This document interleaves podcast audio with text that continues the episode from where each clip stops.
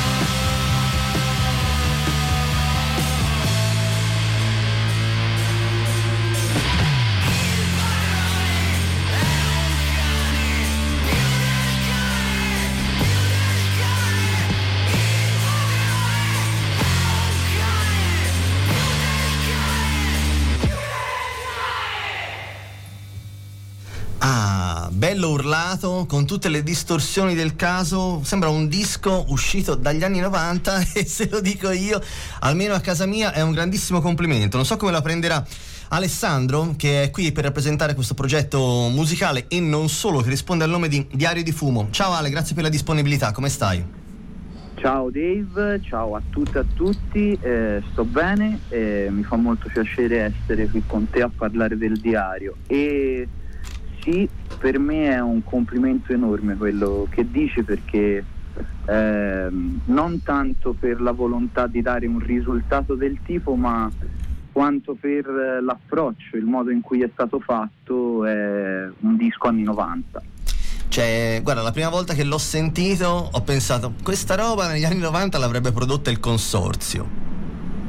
Eh, grazie, eh, altro gran complimento, Una, il consorzio negli anni di Firenze è stato qualcosa di forte, eh, era davvero probabilmente, lo dico senza averlo potuto vivere, ma documentando e ascoltando dopo è stato un momento forte, una fucina di, dell'indipendente musicale, dell'indipendenza musicale abbastanza vera secondo me. Vero, c'è, c'è, stato, c'è, stato, quel momento storico in cui sembrava davvero che il rock indipendente in Italia ce la potesse fare e mm, poi sono passati vent'anni e ci ritroviamo con i Maneskin. Ma va bene, giriamo pagina e andiamo avanti.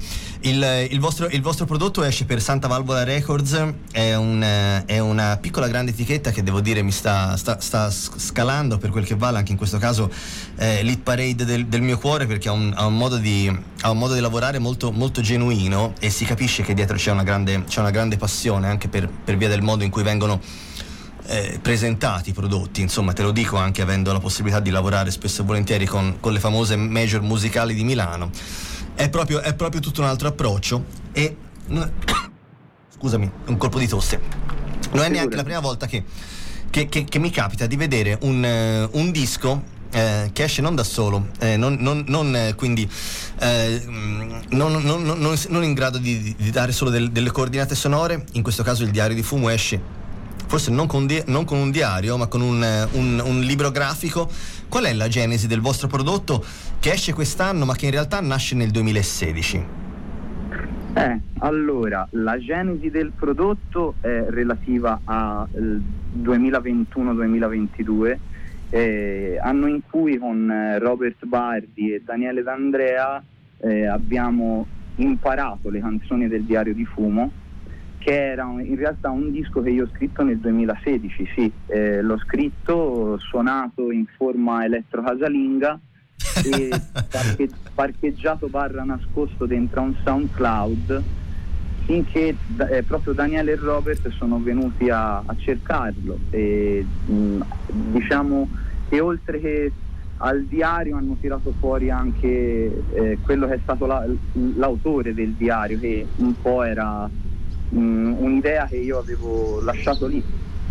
E il lavoro di portare eh, anche un risult- una tangibilità in immagini eh, è nato mentre pre- pensavamo a come eh, far uscire il tutto. Abbiamo pensato a una cassetta e io ho detto va bene faccio un paio di disegni per la copertina e magari qualche, qualche cosa per i testi e da due tavole sono diventate 40 tant'è che con eh, appunto Daniele e Robert meditando su questa cosa c'è stata l'idea di dire ma non facciamo uscire un supporto dove c'è la musica dentro, facciamo uscire un, de, un libretto, un libretto e la musica è smaterializzata come tutta la, musica è smaterializzata ora e a confezionare questo libretto ci ha aiutato Bolier Vaz che è un'entità abbastanza fantomatica che ha curato diciamo, eh, la parte prettamente grafica diciamo, de, de, de, del lavoro e, e, niente, questo è stato il risultato. Questa è un po' la genesi raccontata direi male, ma comunque raccontata. Va bene, comunque sicuramente sarà, sarà stato un, un, un, racconto sincero. Eh, Alessandro, ovviamente ne, negli ultimi anni non serve neanche che ci torni sopra è successo di tutto di più, soprattutto per quanto riguarda i musicisti. Il disco che tu hai, hai scritto nel 2016, che poi avete riregistrato comunque a, a, al quale avete dato un nuovo, un nuovo cappottino musicale, mettiamola così, nel, nel 2021 sì. come formazione a tre, ha subito un qualche tipo di, di cambio da un punto di vista dei testi, per esempio, o sono rimasti gli stessi? Solo una cosa è cambiata e è, è stata fondamentale diciamo in quello che è stato il mio percorso personale nel riaffrontare il disco e anche il percorso con, eh, con Daniele e Robert e a un certo punto in, una, in un pezzo che è il, eh, il, penultimo che è Scorre sopra il niente. Che tra l'altro guarda eh, ora ci andiamo a sentire neanche a farlo apposta. Ah, vedi non, neanche che ci eravamo messi d'accordo no. e praticamente eh, nel finale di questo pezzo l'originale diceva e non esiste l'altra parte e Robert nel corso delle prove mi guarda mi ferma e mi fa no Ale eppure esiste l'altra parte. E ora, detto così, è evocativo, chissà per chi ci ascolta, però per me è stato estremamente profondo, ti devo dire la verità. Beh, no, è evidente che insomma il, il, il, il cambio di paradigma come lo hai avuto tu non, non, lo può avere nessuno, anche perché questo poi certo. È, è, il tuo punto di vista e, e come per qualsiasi altra forma, form, forma d'arte espressiva, no? ognuno la, la, la, mutuerà su se stessa a seconda della propria esperienza, della propria sensibilità, della propria, della propria personalità. Porterete questo progetto eh, dal vivo, tra l'altro Ecco, insomma, non, non l'ho detto, ma insomma va da sé per tornare a un classico de- degli anni 90. Voi avete la classica formazione che andava una volta che si chiamava Power Trio, ovvero voce, chitarra, basso e batteria. Io già per questo esatto. vi, vi ho nel cuore. Grazie. Allora, già, ha già fatto due date, una segreta e una al primo maggio di Seano ed è stato molto bello perché lì alla di musica, diciamo corroboriamo un piccolo racconto di quello che è la storia che è dentro al diario di fumo e per l'estate ancora io non so che dirti, resto tra il vago e il misterioso senza dare nessuna coordinata, ma mm, eh, scaramanzia. Mi ha, eh, non, io spero che ci vediamo presto, tutto lì. va bene, va bene, va bene. Anche io spero che ci vediamo presto. Alessandro, ti saluto, saluto i tuoi compari che non, eh, ovviamente non abbiamo potuto ospitare per questione di, di, di linee telefoniche, ma insomma eh, allargo l'abbraccio a tutto, a tutto, il trio e chiudiamo con Scorre sopra il niente che avevo pescato perché era de, uno dei brani più chitarrosi de, del disco e quindi l'ho, l'ho amato subito. Grazie, grazie mille. Figurati, è grazie stato un piacere. Dave, grazie a tutti. A tutti ah, ultimi, ultimissima mio. cosa, scusa, fondamentale. Dimmi. Dove si recupera il disco per chi, per chi lo sente, allora, gli piace e dice ma aspetta, io lo voglio, come si fa? Allora, il disco lo, è reperibile dal sito di Boliervaz che è boliervaz.com. Aspetta, aspetta, aspetta, però perché questa cosa qui è difficile da capire in radio. Fammi proprio okay. lo spelling tipo scuola elementare americana. Ok, Bologna, Orvieto, Livorno, Imola, eh, Estonia, eh, vacanze, eh, azzurro e Z di Zorro. La Z di Zorro, ok. Ok, e oltre, oltre, a questo luogo c'è Santa Valvola Records e se no attenzione anche in fumetteria, alla fumetteria Mondi Paralleli di Prato. Poi ce ne saranno altre, ma le annunceremo poi. Un saluto ai diari di fumo, si, si chiude con Scorre sopra il niente. Bravi, complimenti. Grazie. Ciao, a presto.